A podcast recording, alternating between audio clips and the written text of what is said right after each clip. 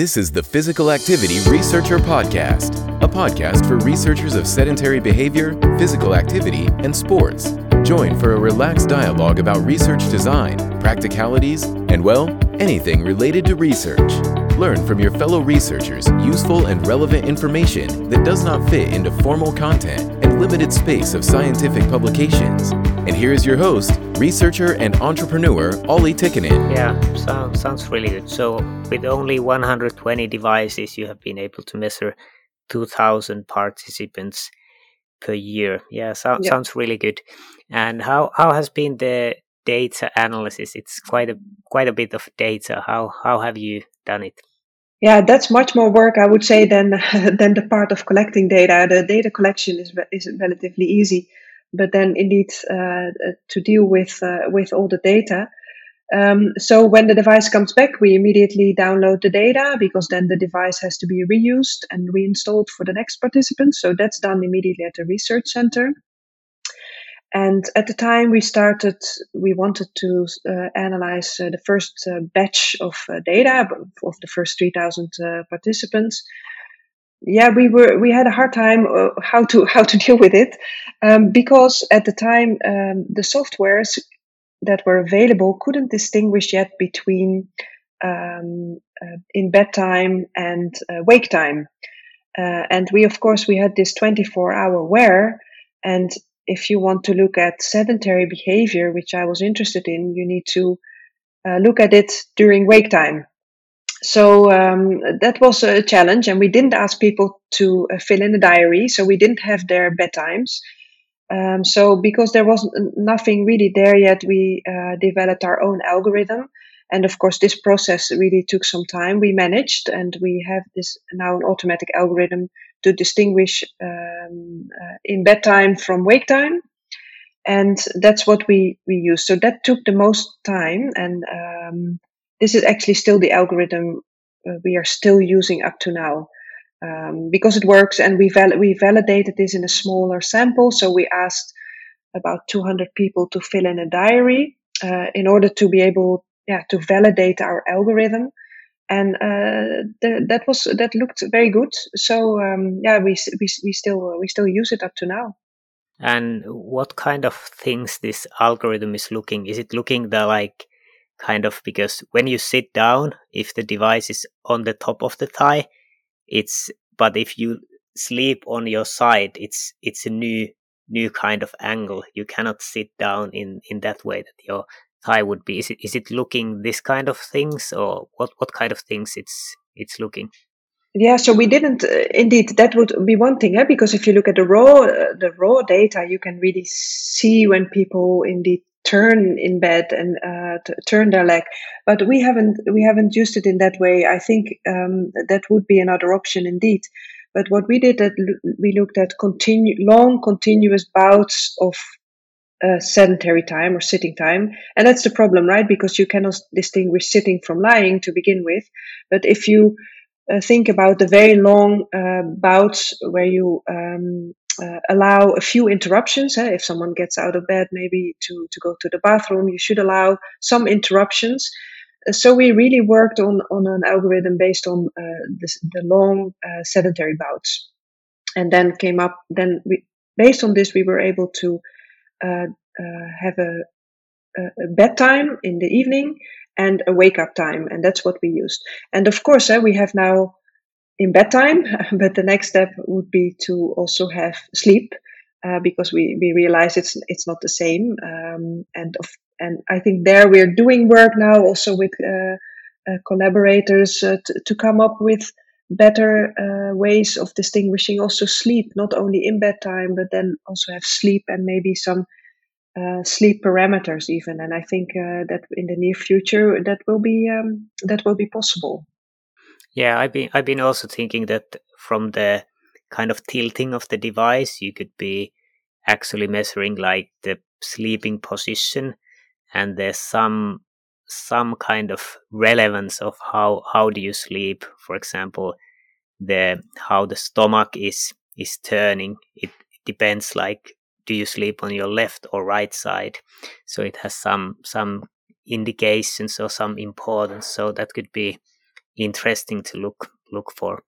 Yeah, yeah, and I think we are still, um, at least uh, in our group, we are looking at the still the, the, the relatively simple measures of physical behavior. We look at um, the amount of time in a certain uh, behavior, the amount of sitting time, the amount of in bed time. Um, but there's much more we can do. Of course, we look at interruptions of uh, the, the so-called sedentary breaks of the long sedentary bouts. But I'm sure we can do better and look into much more detail, like the things you're referring to uh, now. Yeah. Yeah, and and you said that you have your own, own algorithm. Can other researchers use it? Is it is do you consider it as open access, or how is it? Yeah, it's open access. It's placed on our website of the Maastricht study. Um, so definitely it is there. It's a MATLAB program. There's some there are some instructions published with it um, and everyone um, can use it. Yes. Okay. Yeah, that's that's important for for our our listeners. So let me see. So we were able to do the measurements with very few devices. Then the data analysis was a little bit more difficult, especially distinguishing the in bed time and awake time.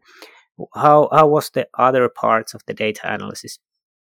Um, yeah, once we had um, uh, we we had our algorithm um, and have were, have had all the variables defined, um, then it was easier, um, and uh, we could run the analysis like any other uh, statistical analysis. Um, the more complicated things uh, we are well this is for the more basic things like right looking at uh, sitting time and uh, maybe some of the pattern variables in sitting time um, that was relatively easy once we have we had developed our algorithm and uh, had all the variables ready. And I think some of the things we're doing now is um, uh, looking at, for example, pattern analysis.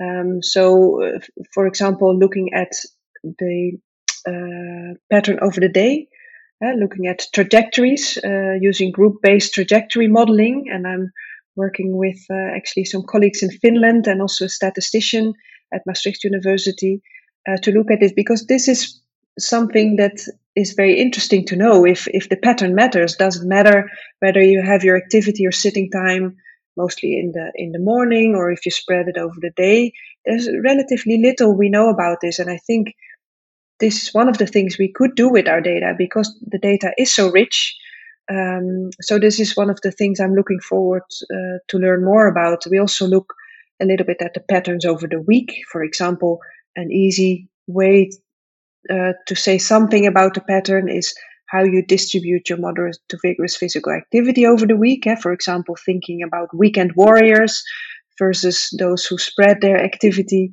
more evenly. Eh? That that is another way of of of looking at patterns. Um, and um, we're also having a project ongoing where we use compositional data analysis, which is, of course, also a little bit more complicated, but then also considering the full spectrum of physical behavior. Um, that you have this 24 hours uh, that is important to, um, yeah, to, to, take care of, let's say. So these are some of the analysis, um, yeah, that are currently ongoing with uh, more complicated data analysis. Yeah, I, I think the pattern analysis is it's interesting. You could think that if you start being sedentary right after your sleep, that you don't do any activity in the morning, that it could be worse. You could you could kind of think. Do you have any data yet? Uh, is there any indications that how how would these go?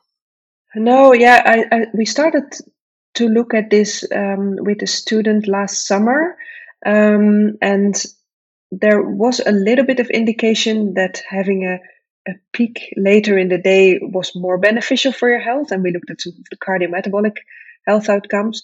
But this is the project that we're now uh, continuing uh, with the statistician to do this really in a profound way and uh, to get better insight. So I'm not, uh, um, yeah, completely sure yet uh, about this.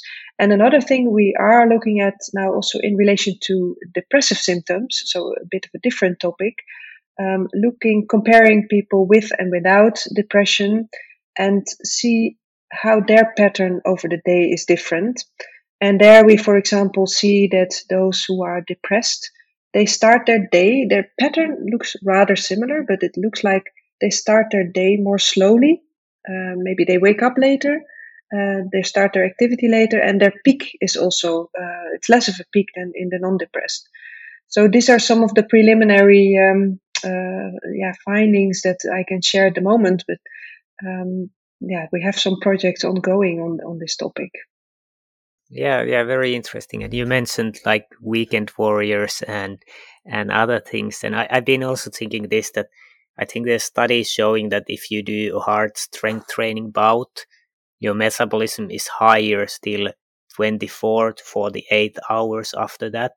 So you could think that when it's still your body is still kind of recovering, maybe the sedentary behavior is is not that bad, not as bad, but it's yeah very interesting to see how your results will will look. Yeah, regarding the weekend warriors, it's it's a bit to my surprise because I would I could also imagine that actually spreading your activity may be more beneficial, for example, for your glucose metabolism. Um, but looking at this in relation to diabetes, we really didn't see any difference between the regularly actives, so who spread their activity over the week, versus the weekend warriors. So they're equally. Um, it didn't. It doesn't seem to matter much. And we have a recently published paper of uh, one of my PhD students, Evelyn van der Capelle, and she looked at um, measures of um, vascular stiffness, arterial stiffness, and also in her analysis, uh, in her paper, she shows there there really is no difference between the uh, regularly actives and weekend warriors. So, of course, compared to the inactive, each group uh, is is beneficial. Let's say so. No difference how you spread your activity uh, up to now in our in our study. This podcast is sponsored by Fibion. Fibion is an accurate sitting and physical activity tracking device and analysis platform. It is a great tool for projects that aim for behavior change in sedentary behavior and incidental physical activity. Fibion provides easy to understand PDF and web browser reports for participants. Other features include comparisons to recommendations, linking results to health risks, achievement cards, and interactive goal setting tool. In addition, Fibion provides an API that allows for easy integration to other systems and applications. Learn more about Fibion at fibion.com/research. Fibion from researchers to researchers. And maybe to clarify to our listeners, maybe not everyone is familiar with the weekend warrior, so meaning that you do most of your exercise, maybe really long bouts of exercise in the weekend, and then in the weekdays when you have probably less time, you don't exercise as much or at all.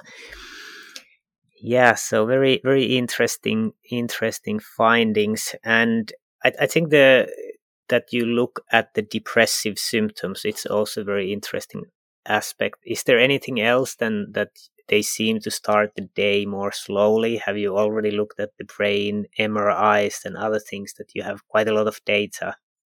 Yeah, we have more data than we can analyze. so um, we have one other project ongoing, just starting the analysis using the brain MRI data. I think indeed it's very exciting to also uh, look at those data and see um, if there's an association at all with, for example, sedentary behavior and some of the, the brain MRI measures. Um, but I don't have any results yet. And indeed, we have so many things measured and looking at the sedentary behavior research, still most of it is focused on uh, metabolic, cardiometabolic, and outcomes. And um, I think there's still a lot we can learn regarding other other types of outcomes like depression, but also cognition. Um, indeed, you mentioned the brain MRI. Um, so it's uh, still quite some work uh, we can do. Mm. Yeah. So maybe maybe here it's good good to ask. Like you have probably more data than you can analyze. Are you looking for some collaborations? Is there are you sharing data with someone if somebody is interested, for example, looking with the brain MRI? So how how what do you look for some collaborators? Well, we're always open for collaborations, and we have many national and international collaborations ongoing. Uh, so with uh, groups all over the world, uh, from Australia uh, to Finland uh, to the US. Um, so in that sense, uh, if people are interested, uh, yeah, they, they feel free to to contact me um, about that. Yeah, happy to um, to help where possible. And I, I think I saw in your LinkedIn profile or as a LinkedIn post that you have an open postdoc position. Did I see it right? And would you like to advertise it a bit? Yeah, yeah, thank you. Yeah, we have we have actually two PhD positions open at the moment and a postdoc position. So a recently funded project. It's a slightly different topic than what we're talking about now, but it's about socioeconomic differences in diabetes, socioeconomic inequalities in diabetes, and trying to understand um, the role of the environment, so the obesogenic environment, uh, the role of lifestyle, and the role of stress, how this could be uh, explained. Um, so this is, uh, and using data from the Maastricht study and also environmental data from a large uh, national infrastructure of uh, environmental data, combining the two. So um, yes, these are three positions that are uh, open at the moment, and I think if I remember correctly, they're open until July second. So three open postdoc positions and apply before July second. And yeah, two what, what, PhD positions and one postdoc. Okay, yeah. yeah. And uh, if you still tell what kind of people you are looking for, I think there's probably many listeners who might be interested in the positions. Yeah, really for the PhD positions, I think a background in epidemiology or even in sociology or psychology, uh, it could be, and uh, of course, an interest in this topic. Um, but we don't have um, a very strict profile. Um, you can drop me an email or uh, search for the vacancies. Um, I'm happy to share them with you. I also posted them on, on Twitter and LinkedIn. Um, but uh, yeah, there's not one particular background. Yeah, so sounds very good. And and how is you have a really nice project? What are your future plans with with this project, and do you have plans for any any other projects? Yeah, so one of the other uh, very interesting projects for me also is uh, our trial. Um, so, uh, from all the observational research uh, that we did ourselves, but also, of course, uh, others in the literature, um, we see that sitting time is associated with diabetes, and it seems that small changes in sitting time and uh, physical activity in daily life, yeah, could potentially have big health effects. So we designed um, a, a, trial, um, the light intensity physical acti- activity trial in diabetes, um, with this idea in mind. So we know that uh, short time, uh, short term exercise programs, of course, have been very successful in all different populations, also in people with type 2 diabetes, to improve health. Uh, on the other hand, what you also see as soon as such an exercise program stops, uh, that people tend to fall back in their old routines. While they were maybe going to the gym two, three times a week or uh, have their walking groups, um, once the study is over, most people uh, do fall back in their usually more sedentary behavior. So, with this idea in mind, we and uh, considering the evidence, we thought we should we could design a trial that's more focused on daily activity and from the perspective, perspective of sitting less. So a more feasible approach to many, and especially thinking about the study population of type 2 diabetes patients. They're very sedentary, mostly lifelong sedentary. So having them going to the gym may work, but they may not like it very much. In fact, we know from our colleagues who do these type of studies that it's very difficult uh, to motivate people to to do uh, true exercise program. So an exercise program is not necessarily the thing this group wants to do, and of course this is also a group that's vulnerable. Often they have diabetes, but also other conditions.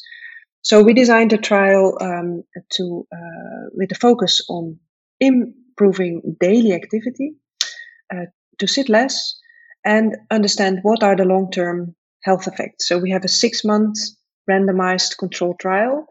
And in the intervention group, um, people get a Fitbit. Uh, and we designed our own uh, app, Lipat app. Um, with this, we, uh, of course, first of all, we give people insight in their own behavior.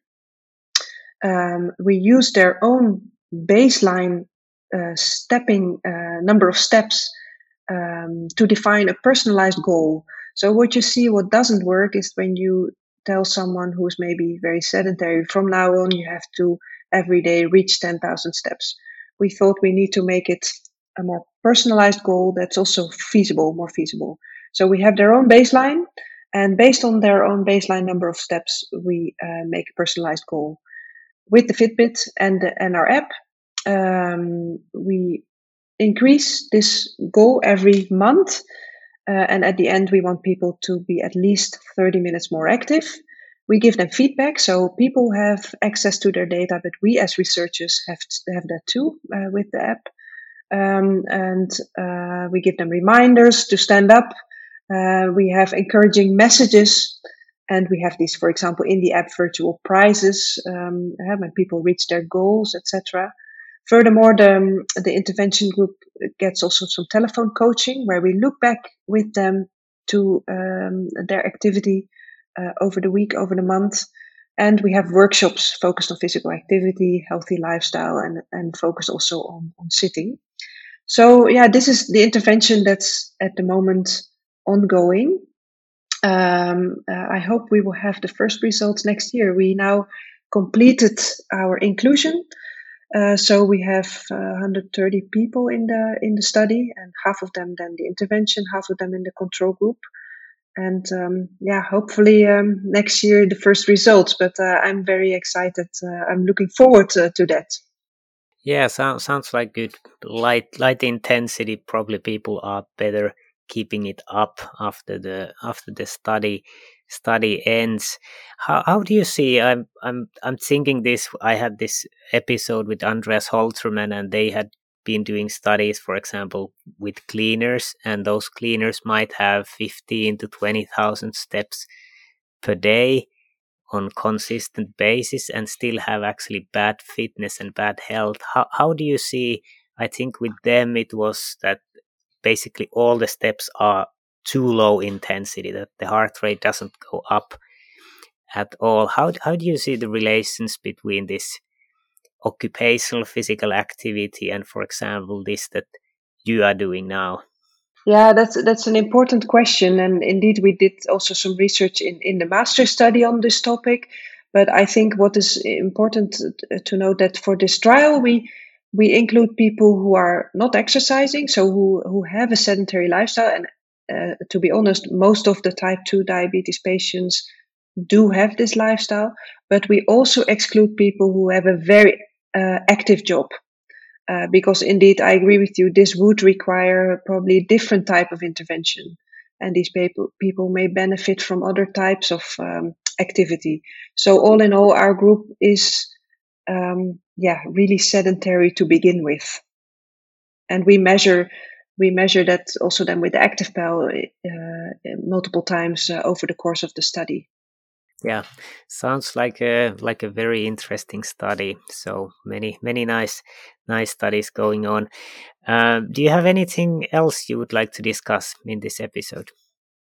No, I think uh, yeah, I've touched upon the the the ongoing ongoing work, and um, yeah, I, I think uh, I wanted to to add that I think the way you're making this podcast and uh, is really appreciated by uh, by physical activity researchers like myself uh, to listen to to to exchange ideas in a way also. So uh, that that is very nice, and it was uh, really nice to be a, to be a guest one time.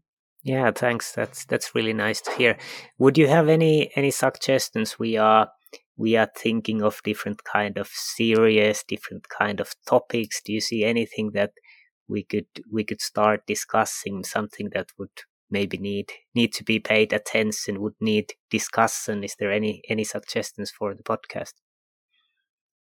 I didn't. Uh, I didn't give that some thought uh, beforehand. Yeah. Um, it's a good question, but I don't immediately have an idea for that. But uh, I'll, I'll, I will think of it, and I will um, I will let you know. Yeah. Yeah, yeah. Thanks.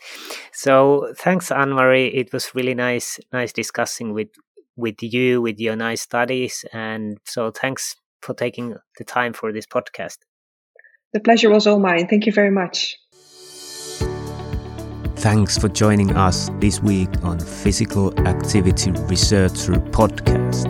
If you like the show, make sure you never miss an episode by subscribing or following the show on Twitter.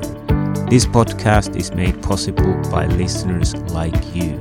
Thank you for your support. If you found value in the show, we would really appreciate a rating on Apple Podcast or whichever app you're using. Or if you would, in a real old school way, simply tell a friend about the show. It would be a great help for us. We have a fantastic lineup of guests for forthcoming episodes, so be sure to tune in. Thank you all for your support and have a great day.